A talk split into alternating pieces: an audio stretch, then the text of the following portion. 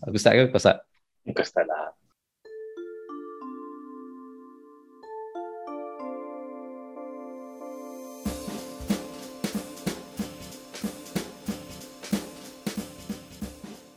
Assalamualaikum dan selamat kembali ke Warung Baru musim ketiga.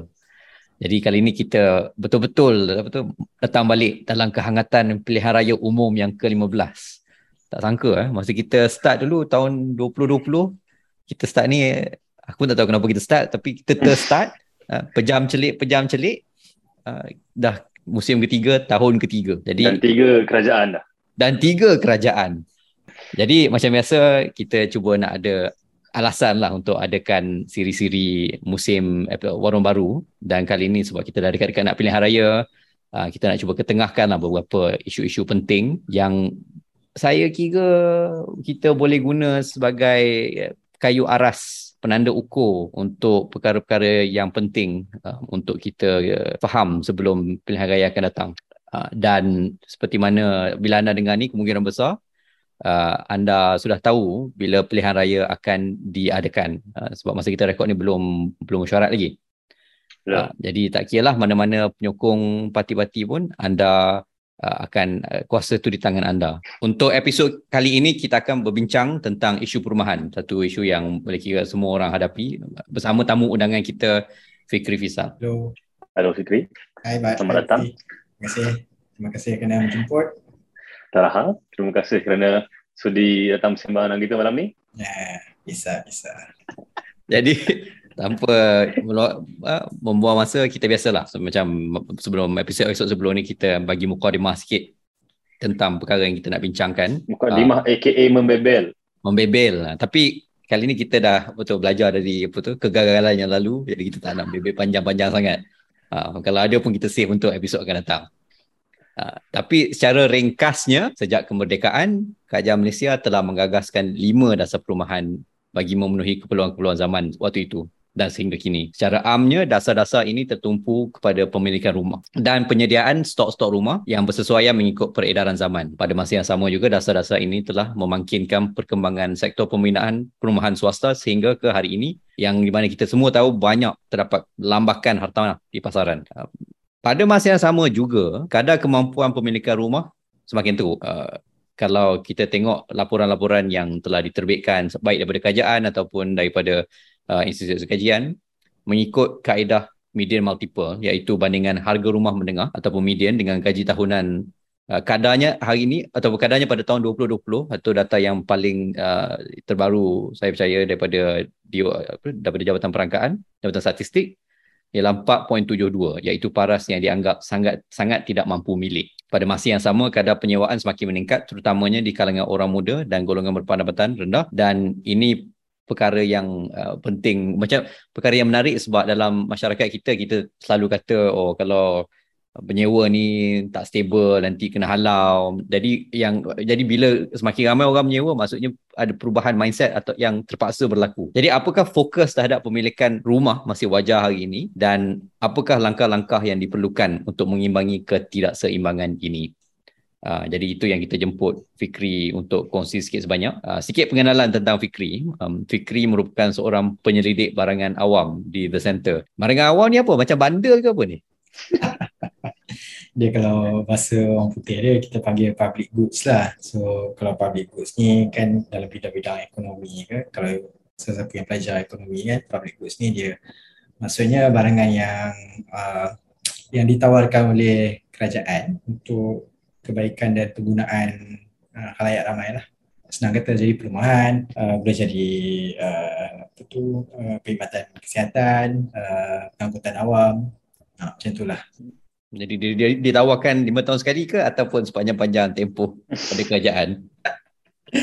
Patutnya sepanjang tempoh kerajaan lah dia tak ada Oh. tak ada tak ada mas apa had masa lah patutnya. Ha, ha. Wujudnya kerajaan ni patutnya adalah untuk bagi kita parangan awam ni lah sebenarnya. Betul. Jadi dia dalam bio yang dia bagi kita, Fikri juga berhasrat untuk mendalami dan memperbaiki pasaran rumah sewa di Malaysia. Oh. Ini sama ada dia nak jadi landlord ataupun dia sangat committed pada isu perumahan. Jadi uh, kita boleh terus lah kita punya soal jawab. Jadi silakan Bat, apa soalan yang kita nak tanya dia hari ini? Uh, okay, so kita mulakan dengan uh, apa uh, informasi information yang asas dulu lah, basic information dulu lah, uh, ataupun basic question uh, dan yang berkait dengan apa yang Lutfi cakap tadi dalam keadaan uh, sekarang ni uh, di mana stok perumahan tu banyak. Uh, dan banyak rumah-rumah yang ada di Malaysia sekarang ni sebenarnya kosong dan tidak diduduki. Tapi dalam keadaan dalam pada masa yang sama banyak orang tak mampu untuk memiliki rumah rumah-rumah yang dah sedia ada.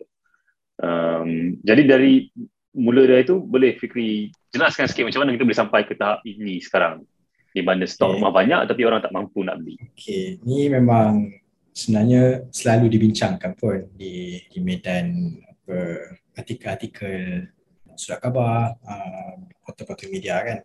Memang masalah ni bukan masalah yang secara mengejut tiba-tiba dia muncul dia memang satu proses lah sebuah proses yang telah bermula mungkin 10 tahun mungkin 20 tahun. Uh, kalau kita baca dekat artikel-artikel tu banyak pendapat lah. Ada yang kata uh, supply rumah yang ditawarkan tu dia tak menepati permintaan. Uh, banyak kalau kita tengok beberapa tahun sebelum ni banyak uh, penawaran rumah mungkin harga uh, agak tinggi. Lebih daripada 500 ribu hingga ke sejuta tak pun lebih kan kalau kita tengok tak tengok jauh lah kalau kita tengok macam di Johor contohnya kan memang banyak rumah yang ditawarkan di Johor Baru di Forest City tapi harganya memang bukan Malaysian friendly lah senang kata mm-hmm. kan ha. uh, jadi disebabkan penawaran banyak rumah yang harganya tak padan dengan kemampuan rakyat maka tak mampulah rakyat itu membeli uh, rumah-rumah tersebut. Jadi bila COVID, bila COVID lah, bila uh, kedatangan warga asing, expat makin lembab dan pasaran-pasaran rumah yang harga tinggi ni pun tak terjual. Jadi itulah masalahnya sekarang. Kalau stok rumah yang harga mampu milik, quote and quote mampu milik yang difahami sekarang ni harga 300 ribu ke bawah, pun sebenarnya banyak yang tak mampu. Mm-hmm. Jadi kita itu akan lead kepada faktor kedua gaji lah. Mm-hmm. Gaji penumbuhan pertumbuhan gaji rakyat Malaysia yang memang uh, lembab dan tak setinggi pertumbuhan harga rumah uh, sejak beberapa dekad yang lalu. Itulah summary um, Jadi kalau nak kira sebenarnya kalau kita nak kirakan purata kemampuan rakyat Malaysia sekarang ni. Rumah nilai yang berapa yang sebenarnya kita mampu? Okay, tadi Lutfi pun dah sebut sikit kan pasal kaedah median multiple itu kaedah yang antara yang paling uh, popular lah digunakan untuk uh, estimate uh, kemampuan rumah kan. Jadi kalau ikut kaedah tu pada tahun 2021 kalau mengikut Bank Negara semua negeri dekat Malaysia ni dia dalam kategori uh, kalau English dia panggil uh, seriously unaffordable. Uh, maksudnya maksudnya harga rumah itu melebihi lebih daripada tiga kali ganda pendapatan tahunan seseorang. Jadi kalau let's say rumah yang 300 ribu misalnya, dia boleh dikirai mampu untuk seseorang yang atau sesebuah isi rumah yang mempunyai pendapatan sebanyak Seratus ribu setahun. Bermaksud lebih kurang berapa tu? 8,300 sebulan. Hmm. Ha, okay. Nah, ini ulang balik sebab poin ini penting. Mengikut kaedah tu, isi rumah yang mempunyai pendapatan paling kurang 8,300 ringgit mampu untuk memiliki rumah berharga 300 ribu. Jadi yang bawah daripada pendapatan tu sebenarnya tak mampu. Aha. Ha. Jadi kalau mengikut kajian Bank Negara tahun lepas negeri yang negeri yang harga median rumahnya dikira mampu oleh penduduk negeri itu satu je. Boleh teka? Uh, Kelantan. Salah. Kau boleh tembak ke ni? Ha, Kelantan Kelantan surprisingly tak tahu kenapa mungkin faktor gaji. Kelantan okey Bank Negara punya kajian tu dia bahagi empat kategori ya untuk setiap negeri. Yang yang hijau is uh, affordable lah yang mampu milik. Hijau kampas. Ha. Boleh jadilah. Boleh jadi juga. hijau, lepas tu kuning. Ah kuning Aha. yang moderately unaffordable. Lepas tu orange, seriously unaffordable. Lepas tu merah, se- severely unaffordable. Kelantan merah. Mungkin Kelantan sebab merah, eh? ah mungkin sebab gaji rendah kot. Aku agak. Hmm. Aha. Ah tapi jawapannya salah bukan Kelantan. Jawapannya Melaka. Okay. Hmm. Melaka hijau, lepas tu satu, dua, tiga, empat. Ada enam negeri yang orange, seriously unaffordable. Lepas tu yang selebihnya tu uh, lima juga uh, merah, se- severely unaffordable. Jadi itu kalau by uh, ikut negeri lah. Jadi kalau ikut national, uh, national memang uh, pun uh, harga median rumah dikira tak mampu lah kerana kalau kita ambil ha- median harga rumah di peringkat uh, nasional kita ambil median pendap- pendapatan uh, isi rumah di peringkat nasional kita buat yang median multiple approach tu uh, kad- uh, 4.7 kali ganda uh, so kira unaffordable lah sebab uh, nak affordable dia kena 3 kali ganda atau ke bawah Mhm. Uh, banyak juga uh, beza dia tu sebenarnya kan dan banyak juga negeri yang sebenarnya sangat parah lah kira kalau severely unaffordable ni Yep. parahnya tidak tidak mampu lah sebenarnya kan. Yep. Jadi kalau nak kira tu silapnya di nilai rumah yang terlebih cepat meningkat ataupun gaji yang terlalu lambat untuk mengejar uh, nilai-nilai harga-harga rumah. ingat Ataupun dua-dua lah masalah. Lagi Hmm. satu macam kita cakap pasal gaji dan semua tapi kenapa kalau lah betul rumah-rumah ni mahal dan you know tidak mampu sangat tidak mampu milik tiap-tiap kali ada ada ada property baru buka habis ada je orang Ha. nak, ada je orang nak beli berebut-rebut orang nak beli jadi macam mana ada uh, betul dari satu segi orang tak ada rumah tapi daripada sudut yang lain Jualan tu laju je. jualan laju je itu satu misteri juga. Tapi kita juga kena ingat eh, rumah yang banyak terjual belakangan ni, perasan tak dia punya uh, pemasaran punya strategi tu macam mana, apa yang ditawarkan. Macam sejak kempen pemilikan rumah, home ownership campaign, uh, kan macam-macam diskaun ditawarkan, macam-macam exemption ditawarkan, Saya stamp tak boleh komen. contohnya. kan? Lepas tu uh, itu kalau tanpa kempen uh, HOC itu pun banyak projek-projek perumahan yang pihak pembangun tu sendiri tawarkan cashback. Cashback ni aku tak tahu nak translate macam mana kita panggil cashback lah kan. Pulangan Ha. tunai lah kan. Ha. Ha. Uh, macam tak, tak ada lagi lah kajian yang tengok berapa purata cashback yang ditawarkan tapi Mhm. uh, berdasarkan pengalaman rakan-rakan ada cashback yang uh, yang kalau harga rumah tu 460,000 60,000 dipulangkan.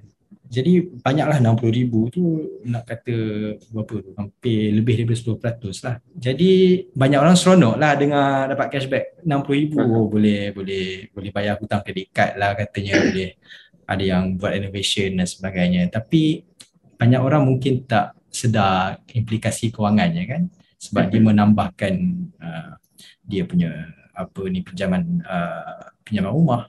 Jadi banyak orang dia shock je dengar cashback tu dia terus oh, semangat beli rumah. Jadi yang masalahnya yang juga memotivasikan aku untuk buat research aku ni is aku rasa banyak orang banyak golongan muda yang ialah atas sebab nasihat-nasihat yang sudah outdated kan Aha. yang kurang relevan buat masa ini dia ialah ke pembelian rumah tu pemilikan rumah tu satu benda yang bagus Aha. Ya, aset kestabilan dan sebagainya tapi at what cost lah Mhm.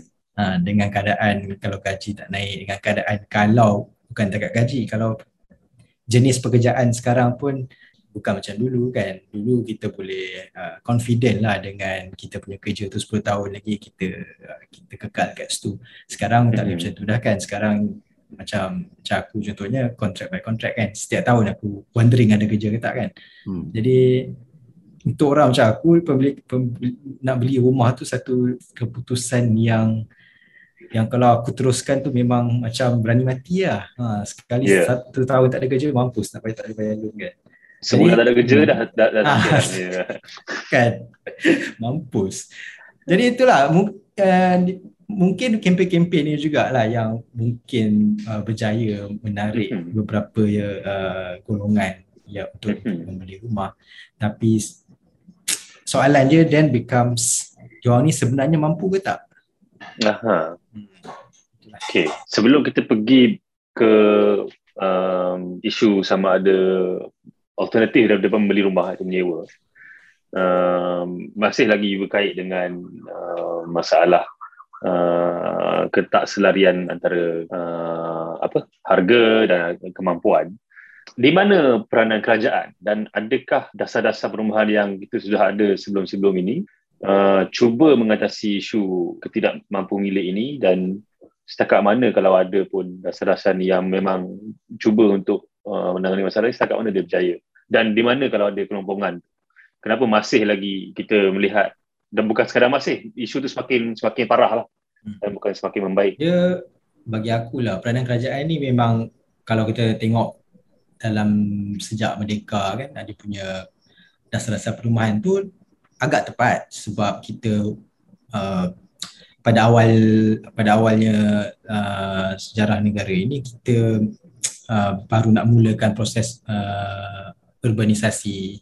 Dan nak bawa orang daripada kampung datang datang bandar. Jadi time tu tak ada rumah jadi tak banyak uh, stok rumah. Jadi perbanyakkan uh, stok so harga turun. Uh, dan selain itu banyak juga kategori rumah yang dipanggil apa rumah kos rendah.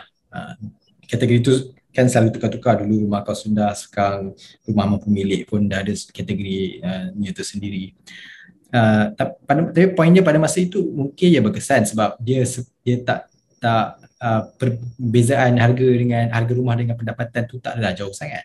Mm-hmm. Yeah. Uh, sekarang dia menjadi satu masalah kerana harga rumah tu telah melonjak terlalu tinggi. Dia mhm. punya kalau kalau kita tengok uh, ada ada aku terbaca itu kalau kita tengok macam tahun 2010 ke 2020 kita compare bandingkan pertumbuhan gaji dengan pertumbuhan rumah uh, rumah lagi tinggi. Mhm. Jadi uh, ini benda yang tak patut lah. Ini memberi indikasi bahawa terdapat terlalu banyak spekulasi di pasaran rumah kan. Jadi bila situasi macam ni berlaku, patutnya sebagai kerajaan kena cool down lah property uh, pasaran uh, uh, tanah tu. Seperti mana yang dibuat baru-baru ini di di Singapura contohnya. Dia punya kalau korang baca news uh, rumah HDB dia tu uh, baru ada record lah itu. Ada sub sale HDB dia 1 million Singapore dollar. Tak pernah lagi lah harga cecah uh, 1 uh, juta Singapore dollar. Hmm. Jadi uh, kerajaan Singapura terus lah memperkenalkan langkah-langkah untuk cool down lah. Cool down ni maksudnya untuk me- meninggikan, uh, menambahkan kos pemilikan rumah. Jadi harga hmm. boleh slow down lah. Eh, kita pula terbalik. Kita harga duk melonjak, kerajaan pula macam nak jadi sales agent kepada developer kan lagi naik harga lagi nak merancakkan pasaran hmm. tanah kan yang jadi itu itu satu masalah lah itu dia dia menyelesaikan masalah atau dia mengurangkan beban untuk sesetengah pihak. Uh macam all this campaign HOC tadi all this uh, exemption dan sebagainya.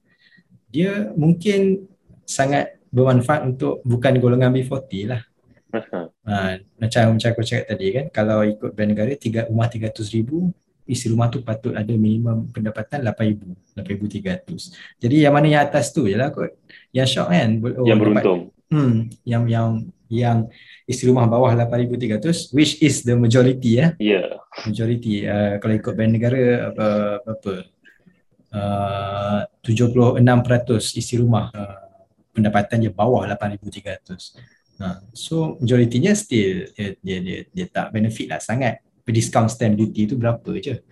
Uh-huh. Uh, dan, dan sebenarnya solutionnya harga kena turun lah tapi betul banyak masalah lain pula nanti kan. So tak nak. Cuma dalam cuma dalam keadaan semasa ni sebab uh, pemilikan rumah khususnya untuk um, boleh kata sampai generasi buyer-buyer kita yang dah you know yang dah yang dah dalam usia 30-an uh, kita dah dia punya idea yang kita kena ada rumah seorang satu atau dua biji ini dah sangat menebal. Jadi macam mana kalau bila kalau kata ada cool down dalam apa ni pasaran hartanah, uh, ramai orang akan terkesan. Ramai orang yang beli rumah dengan memang cita-cita dia dia nak jual rumah tu semula untuk buat profit. Uh, uh, kalau boleh 100 120% 150% jadi ma- macam mana kita nak bagi dia rasa macam kalau property cool down ni pun dia tak adalah macam uh, rugi sangat sebab dia punya kesan secara kepada masyarakat tu dia punya you know, kelebihan untuk masyarakat lebih banyak daripada kekurangan yang dirasa. Ush, kalau kau tanya aku, biar dia orang rasa. Okey.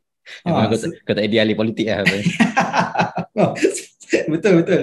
Sebab uh, itu, it, it, dia dia dia pemikiran atau kerisauan itulah yang menghalang kerajaan untuk mengambil jalan paling uh, paling obvious tau untuk selesaikan masalah ni. Dia jawapan obvious ni adalah harga rumah turun lah.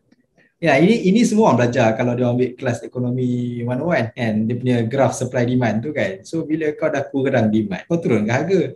Bila kat textbook ajar oh, Elio sembuh Elio cerita benda ni. Tapi bila pasal dah ubah, dia tak berani implement teori tu. Yalah, aku aku faham lah kenapa dia orang tak nak implement sebab banyak yang terkesan lah developer terkesan orang yang memegang rumah sebagai aset terkesan uh, tapi ini adalah satu orang kata bagi aku lah inilah sebenarnya kos pemilikan rumah yang secara sedar atau tak sedar para-para pemilik dah incur lah semasa membeli rumah ini risiko-risikonya. Jadi jadi maksud kau dekat sini ada walaupun tak ada elemen subsidi rasmi daripada kerajaan tapi dengan membenarkan apa tu pasaran melonjak berkali-kali ganda hmm. menyusahkan orang yang nak beli rumah untuk duduk tapi tak mampu sebab harga tinggi sangat. Jadi kos-kos ni macam terlindung. Jadi dan eh, macam sampai satu masa kita, ada orang yang kena bayar kos-kos ni. Yap yap betul.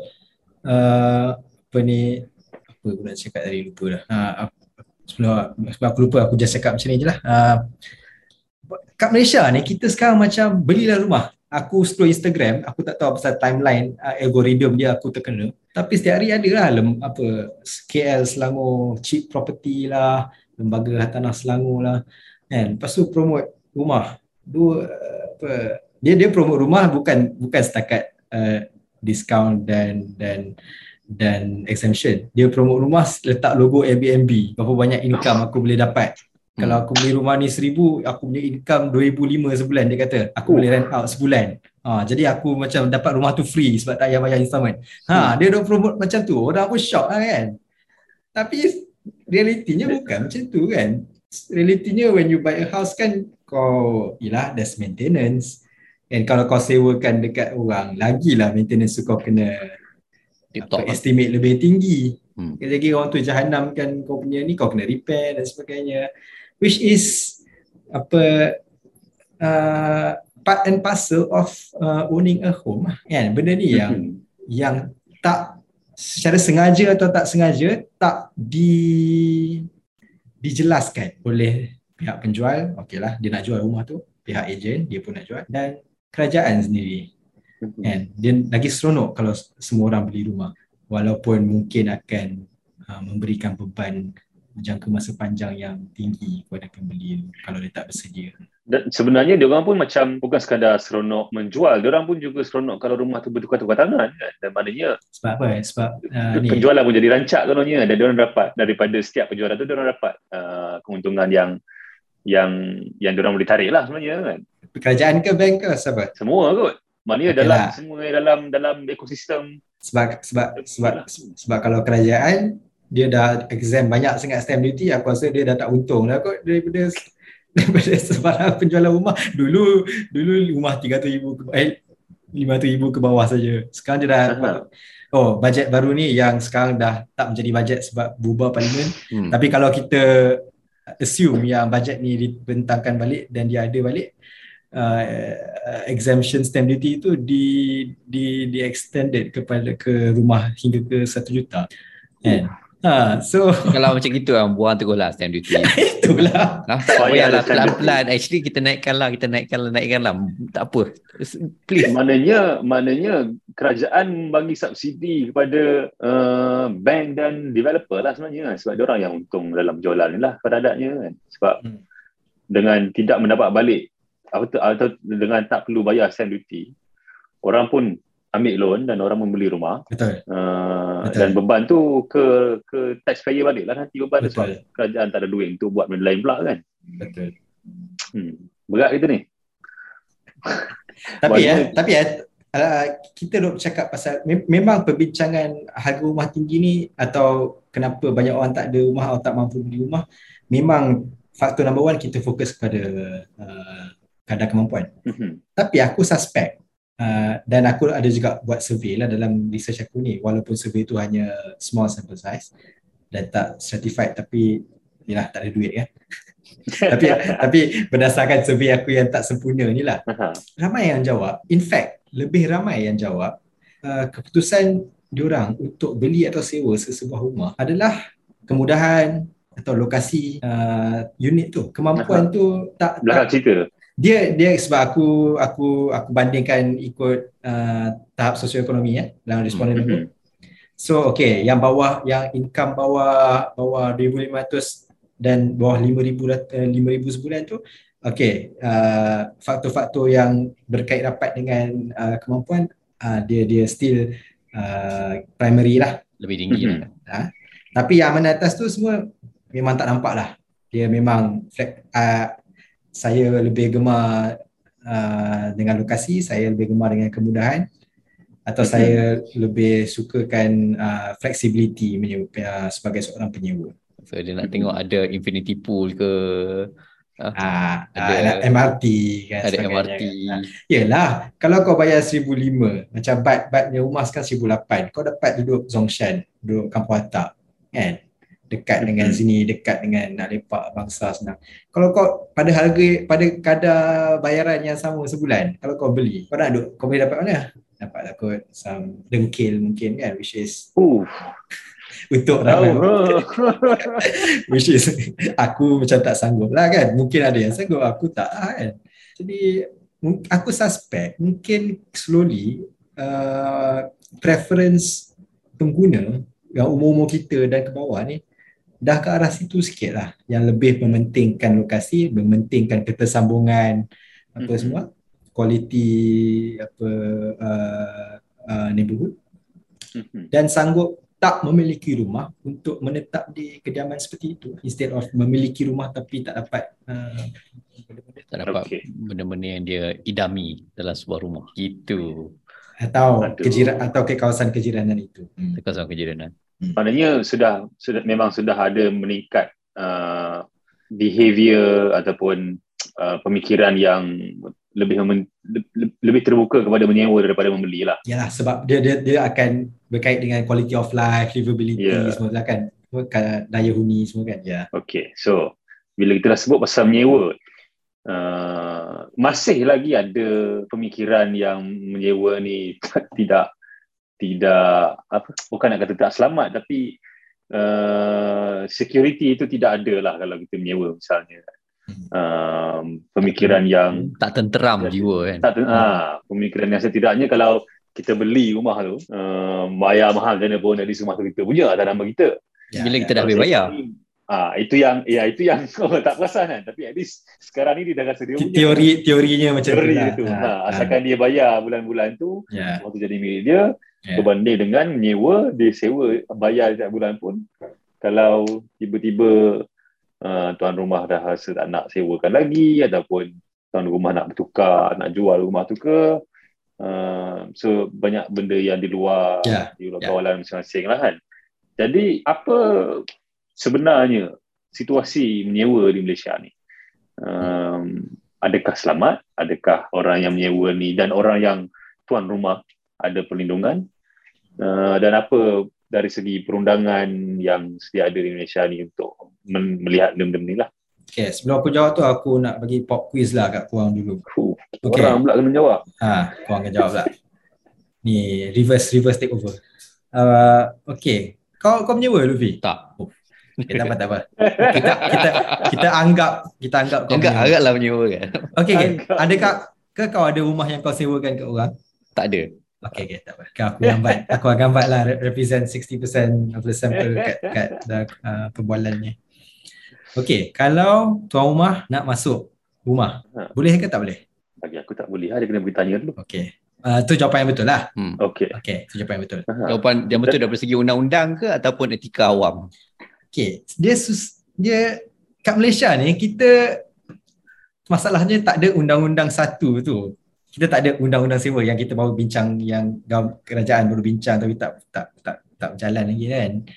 So kita kita tak ada. Jadi apa-apa undang yang berkaitan dengan penyewaan kita ambil daripada kontrak punya law sebab tenancy itu adalah sebuah kontrak. Hmm. Mhm. Jadi kalau kalau kau bergaduh dengan tuan rumah, ha, kau pergi court pakai kontrak law lah sebab so masalahnya kat situ adalah dia bergantung dekat apa yang kau sign lah. Aha. Ha, kalau kalau tuan rumah tu kata uh, dia letak clause kat situ uh, kalau kau pindah sebelum uh, sebelum tamat tempoh tenancy kau kena bayar full, kau kena bayar full lah ikut kontrak tu. Ha, so Aha. itu masalahnya tak ada undang-undang yang spesifik penyewaan tau. Dia berdasarkan kontrak. Jadi uh, kalau orang tu dia tak pandai sangat kan, dia tak celik sangat pasal undang-undang dia sign je. So ikutlah kalau kontrak tu ada benda-benda pelik tu maka uh, maka ya, enforceable lah. Ha, so ada ada beberapa undang-undang yang yang uh, yang dia deregulated yang yang yang protect penyewa. Mhm. Contohnya uh, Special Relief Act. Special Relief Act kata sebelum tuan, tuan rumah boleh halau uh, penyewa, dia kena dapatkan court order dan sebagainya. Uh, so adalah beberapa perlindungan macam tu tapi kita tak ada perlindungan yang lebih spesifik dan yang lebih jelas tau. Maksud aku macam ni. Ba- paling famous security deposit lah. Mhm. Okay, berapa bulan uh, uh, security deposit harus seorang penyewa bayar? Standard apa? Dua bulan tambah satu one. bulan utility. Standard lah. You know. Itu standard Ha. tapi tak semestinya ya. Hmm. Aha. uh, ada dia sebenarnya bergantung suka hati mak bapak tuan tanah tu lah. Betul. Hmm. Yes, kita kita anggap tu perasaan tu standard sebab banyak, banyak orang buat macam tu lah. Hmm. Aha. Tapi it's not Bukan required. standard dari segi perundangan lah. Okay. Dan soalan seterusnya. Kalau aku tuan rumah, Aha. kau penyewa aku. Kalau move out, aku buat aku punya inspection kan dekat rumah. Lepas tu aku tengok kau ada paku kat dinding aku. Aha. Aku nak tolak security deposit. Boleh ke tak boleh? Landlord akan kata dia akan buat lah. Tengok kontrak. Betul lah. Ya. Itu Ha. kontrak juga ujung dia. Kalau kontrak tidak specify, Kalau kontrak tu specify kau good luck lah kau tak boleh buat apa.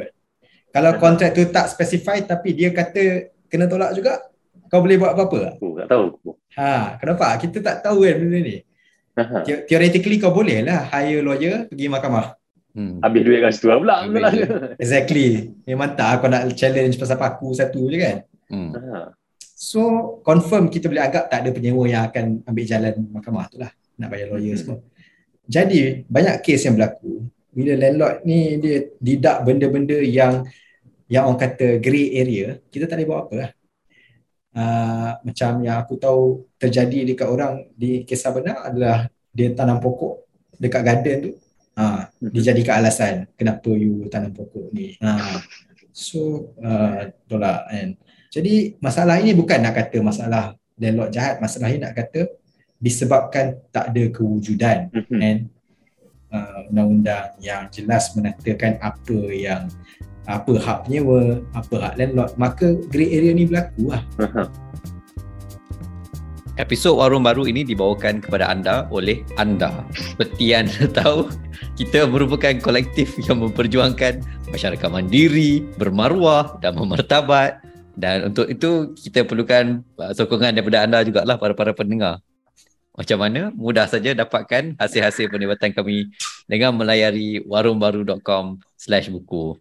Warung Baru W-A-R-O-E-N-G B-A-R-U.com slash buku ataupun boleh klik dekat link-link yang ada di mana-mana anda dengar lah benda ni. Ha, jadi antara penerbitan terbaru ialah daripada Badrul sendiri, Badrul dan Iman Research yang baru saja terbitkan buku foto berjudul Triple Flavored Fish uh, tentang pengalaman migran-migran dari selatan Thailand. Ya. so, Oh, memang hebat salesman ni. Ah, okay, buku ini adalah hasil kerjasama daripada Iman Research dan juga uh, Pelita Tenggara. Pelita Tenggara adalah satu um, syarikat penerbitan yang juga menerbitkan buku-buku seperti Jurnal Suara um, dan Muara. Uh, so ini salah satu daripada pembentangan yang baru kolaborasi antara dua ni. Uh, satu buku gambar, photobook tentang kedai Tom Yam. Uh, kenapa kedai Tom Yam? Kedai Tom Yam ni banyak cerita di sebaliknya iaitu yang paling utama adalah lihatlah tempat di mana banyak uh, warga-warga petani daripada selatan Thailand datang untuk bekerja di sini. Uh, dan yang kebanyakannya daripada orang ni uh, lari daripada konflik dan ketegangan yang sedang berlaku daripada sejak berdekat-dekat lamanya di selatan Thailand. Uh, pergaduhan antara penduduk petani penduduk selatan Thailand dengan um, kerajaan Thailand. Dan banyaknya lari ke sini mencari kerja mencari perlindungan dan buka tom yam dan bekerja di sana. Dan photobook ni adalah sebanyak um, ruang masuk untuk kita mengenal lebih tentang um, sosok-sosok di belakang kedai-kedai ini dan sejarahnya dan juga uh, keterlibatannya dalam sejarah Malaysia lah. Ya, itu je. Okay. Dan selain daripada buku dan selain daripada buku Triple Flavor Fish, anda juga boleh dapatkan edisi terkini Jurnal Suara serta buku Parlimen Unexpected melalui pautan-pautan yang disediakan di laman web kami. Um, kalau cuba beli satu, kalau suka beli tiga.